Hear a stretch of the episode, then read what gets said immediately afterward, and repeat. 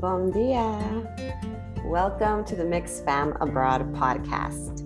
I'm your host, Yvette, a Chicana mom of two who moved her little familia abroad from Southern California to Porto, Portugal in 2021. In this podcast, you'll hear all about what it's like navigating our mixed and neurodiverse family in a new country. If you're curious about what it's like to move abroad, then you're at the right place. We can't wait to share this new experience with you.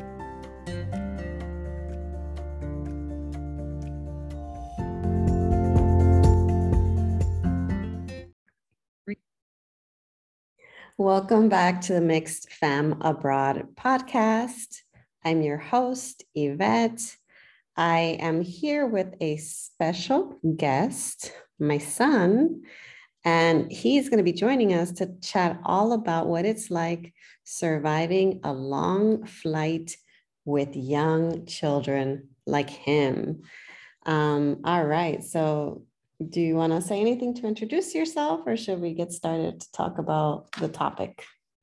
Uh, yeah, we should start talking about the topic. Okay, great. So, just to give you a little bit of context, we survived um, 15 hours of flight time recently moving from California to Portugal. We had three flights that we had to get on um, in order to go, go from point A, which was Los Angeles, to point B, which was Porto, Portugal. And so the, the first flight was from LA to Toronto, Canada. That was about five hours. The second flight was from Toronto to Zurich, Switzerland, which was about seven and a half hours. And the third flight was from Zurich to Porto, Portugal, and that was about two and a half hours. And then in between, we had an hour and a half layover each.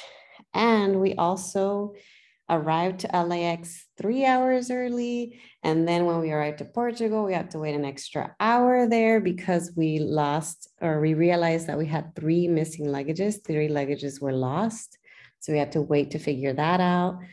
And so, in sum, we were actually um, in an airport or flying for 22 hours total. And it was us, we're a family of four this is myself, Josh, my son, who's eight years old, and then our baby, who is uh, just recently turned one. And so it was quite a lot, wasn't it? what, what are your thoughts about the flights? Like, um, what was your experience like? Did it feel like it was super long, or did it was it like harder, easier than you expected? A bit hard. Yeah. Some the first flight was a bit easy. So it just depends on the flight, huh? Yes. Okay, so yeah, let's let's talk about um, the things that worked and the things that didn't work. So first, let's have you talk about the things that worked for you, and then I'll chat a little bit about the things that worked for the baby on our three flights. Okay. So what worked for you? The Sea-Band? Yeah. So um, what he's talking about are these wristbands that we got him called Sea-Bands that he wore to help him with motion sickness because all of us, um, Josh, myself, and my son, we are prone to motion sickness. And so he wore those on all of his flights. Anything else that helped you? Mm, earplugs. Yes, um, we got special earplugs um, that help with ear pressure because that's another thing that sometimes can affect us is you know just ear pain from all that air pressure being on three flights nonstop um, was a, a lot. So wanted to make sure we had those to help with the ear pressure and to wear them during liftoff and um, when we were kind of what is it like arriving to um, okay, so earplugs. What else? Anything else that helped you kind of navigate the plane and feel a little more comfortable or enjoy your time on the plane? Mm. Hmm. I'll have to think about it. Uh, did you wear your um, noise canceling headphones at all? I don't remember. Uh, no. Okay, well, your your dad definitely used noise canceling headphones, and that I know that helped him on the plane.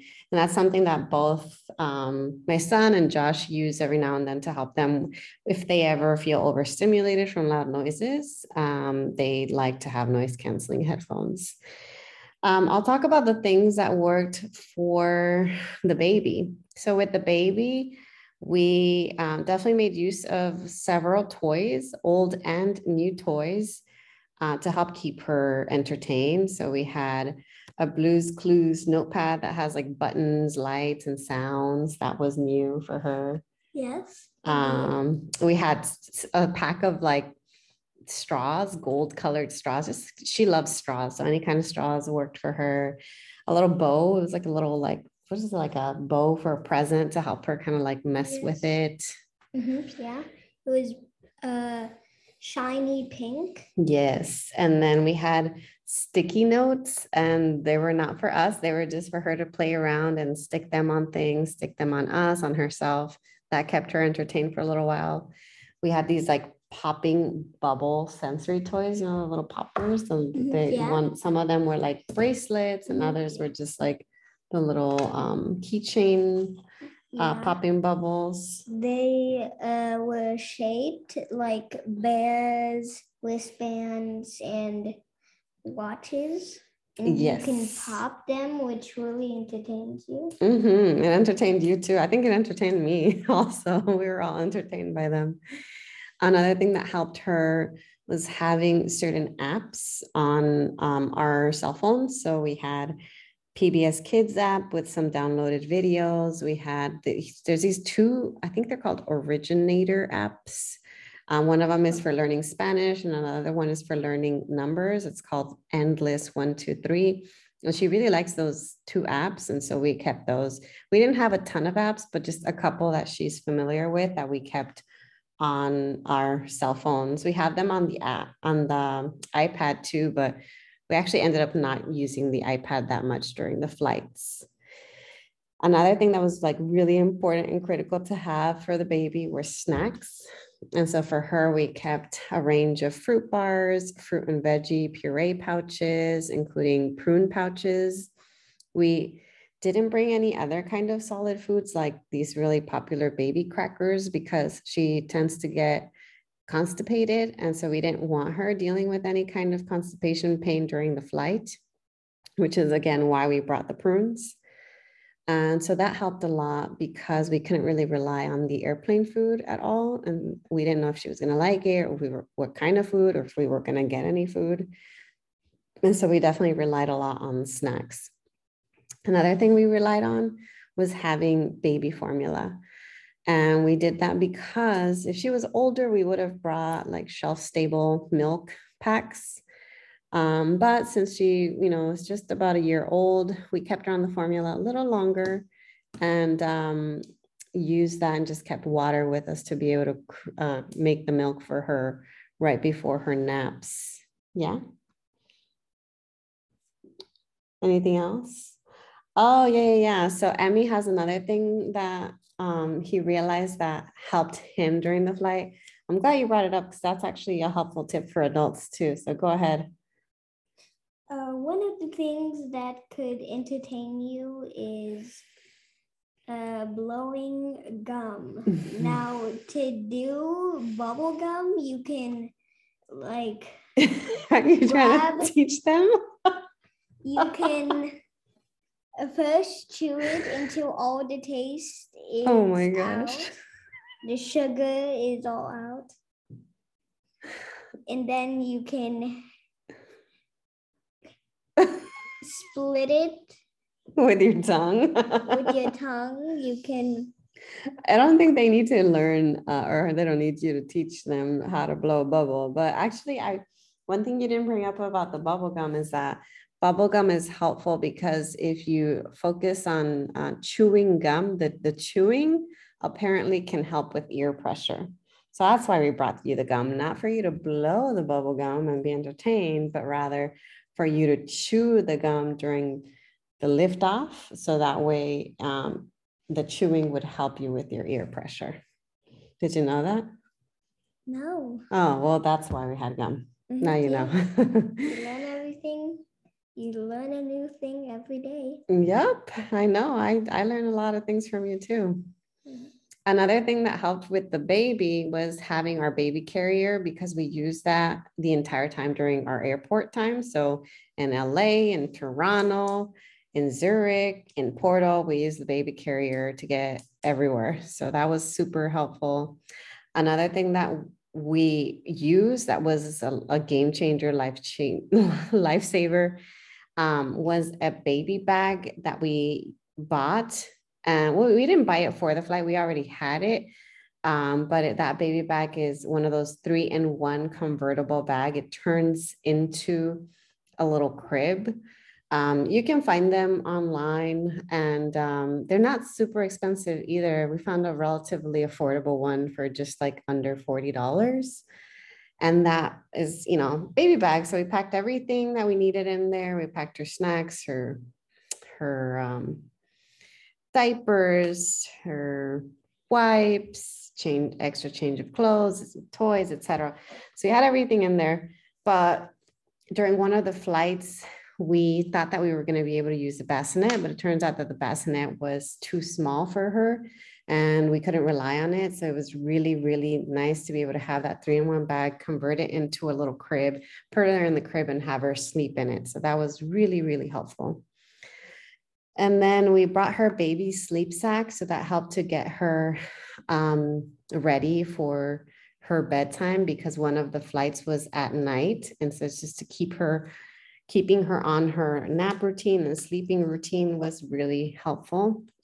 And the sleep sack helped her kind of get in that, that mental space of like, okay, it's bedtime now. And similarly, we also had her baby sleeping time music playlist on our phones. So we could play the, we played the music to get her to go to sleep on the longest flight. And she was able to sleep for four hours, which is a good amount of time. You know, she, she could have slept longer, but you know, it was, it was we'll take the four hours out of a seven and a half hour flight. That's not, not bad at all. And then the, I guess, just um, same conversation when it comes to kind of coordinating the nap routine and sleeping time routine is if you can, we tried to make sure that our flight, we had that the longest flight was at night. So that way she could spend a good amount of time sleeping. Some flights are straight flights from, you know, the US to Europe and could be like a 14 hour flight. It might be during the day and, and that can be harder to get kids to sleep for a longer period of time. All right, so now I think is a good time to talk about what didn't work on the flight. What do you think was the hardest, or what are things that you're that you're like, hmm, I thought I was gonna use this, but I didn't. Mm, pills for motion motion sickness. Oh yeah, so I had Dramamine packed for for Josh and for Emmy because they get really bad motion sickness, more worse than me. In fact, Josh has been close to throwing up in some cases when I've traveled with him. And so I brought that with us, you know, just to take for as a precaution. Josh took them. He was fine. Um, I think I, for one flight took them. And then I think you took one too, right? But you Mhm. didn't really like it. He's not used to taking any kind of medication, any kind of pills. So he did not like it, did not want to take anymore. So he took one and that was it, no more. So that didn't quite work for you. What else? Uh, yeah, we can talk about that, about the baby and how she got sick after the flight um, near the end. What about for you though? What, anything else that maybe didn't work for you? Because I feel like you didn't really use the iPad as much as you thought you were going to use it. Yeah. Uh, they had built-in iPads in the In, in the seats, huh? Mm, yeah, but only in a few. Mm-hmm. So some of the um, some of the planes had seats where you could pull out a little iPad screen, almost like the way that you pull out um, uh, a desk. If you go like to certain college classrooms, they'll have like desk where you pull out the little kind of tray or the little desk from under your seat. So we pulled out the screen from under the seat and it looked like an iPad. And so Emmy was able to watch what movie or show on there. Yeah. Yeah. So so he didn't really need his own. Um, he didn't need a tablet at all. Um, what else? So for for the baby, what didn't work was we had counted on requesting bassinet, and clearly it didn't work out for us because it was too small, and also the flight attendants took a while to even help us with that, only to realize that it wasn't going to work. Um, we also, I was hoping to be able to have the baby walk down the aisles uh, to help her kind of just stay mobile and active and entertained. That was not an option at all because of COVID protocols, which I completely understand. So we had to stay in our seats the whole time. Um, we couldn't really rely on any airport or um, airplane food. So that was a little hard, especially for me because I have a very strict plant based diet. And the more I stray from it, the more flare ups I get with my stomach and other issues. So um, relying on any kind of outside food was hard, didn't quite work for us. And perhaps the food might have made the baby sick too because she threw up by the time we arrived in Porto. Poor baby. Um, and we don't know how much of it was just all the motion or the food too. Um, what else didn't work? Yeah, you can talk about about that. So when we uh, carried the luggages into the conveyor belt, they were still in Air Canada, but luckily, Dad put tracking the air tags air tags uh, to so if we lost any mm-hmm. luggages uh, we could track them. Three of our luggages. Yeah, so we lost three luggages, which is why we had to spend an extra hour at the airport when we arrived to Porto. And um, like we mentioned in another episode, actually, that we had air tags on them. And that was something we decided to do. We took pictures of all the luggages and we put air tags in them to be able to track them just in case of anything. I didn't think we were going to need them, but I'm so glad we did because that's how we were able to identify that they never left Canada. So they our luggages went from LAX to from LA to Toronto, Canada, and never left there. And it wasn't until we identified them, tracked them, that they were able to start searching for them. And then we finally got them a few days later, a few days after we arrived. Um, another thing I mentioned earlier that didn't quite work were just tablets. So we we had you know tablets that we brought with us, and we didn't really use them. Um, we had things like disposable placemats to put on like the little table, the little trays, and we didn't really use them that much. So that wasn't necessary um, because we instead just used disinfecting wipes and wiped surfaces and used our hand sanitizer a lot. Um, and yeah, I mean, I don't know what else didn't work. I think trying to sleep. we yes. tried and it didn't quite work, huh? yes. It was just the noise. We couldn't really fall asleep because of the air pressure noise. Yeah, although you could have worn your headphones, but you know, live and learn. So I think that's everything for today's episode on surviving surviving a long flight. We were traveling for 22 hours. That is a long time. That's a whole whole day. And we went without sleep and without our usual foods and somehow we did it. Do you feel accomplished that we did that? Yes, and one of the things to be exact, it was actually two hours. We would have to be in a plane for two more hours. And we were on an airplane for 15 hours total out of the 22. Isn't that wild? Yes. Yeah, that was a long, that's the longest flight I've ever been on, or the longest set of airtime I've been on um, yeah, so that that was our experience traveling with young children from the perspective of the adult and the child themselves. One other thing.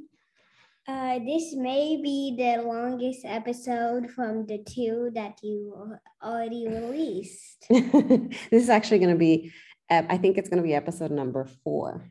Oh, Pretty cool, huh? Interesting. So you get to have your own little special um, feature in episode four. And maybe you'll come on future episodes too. If you have other ideas for things you want to talk about, about what it's like being an American kid abroad, you can talk about that. Or what it's like being a mixed kid abroad, being neurodivergent abroad, all these things you could talk about if you want to. If not, I'm happy to do them on my own. Yeah, sure. All right, you want to say goodbye to everyone? Goodbye. Okay, we'll talk to you all next time. Thanks for listening.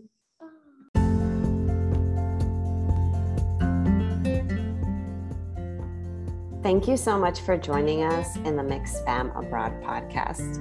If you liked what you heard, please leave us a review on Apple Podcasts or email us your review at mixedfamabroad at gmail.com. You can also show your support by following us on Instagram with the same username at mixedfamabroad. Adeus!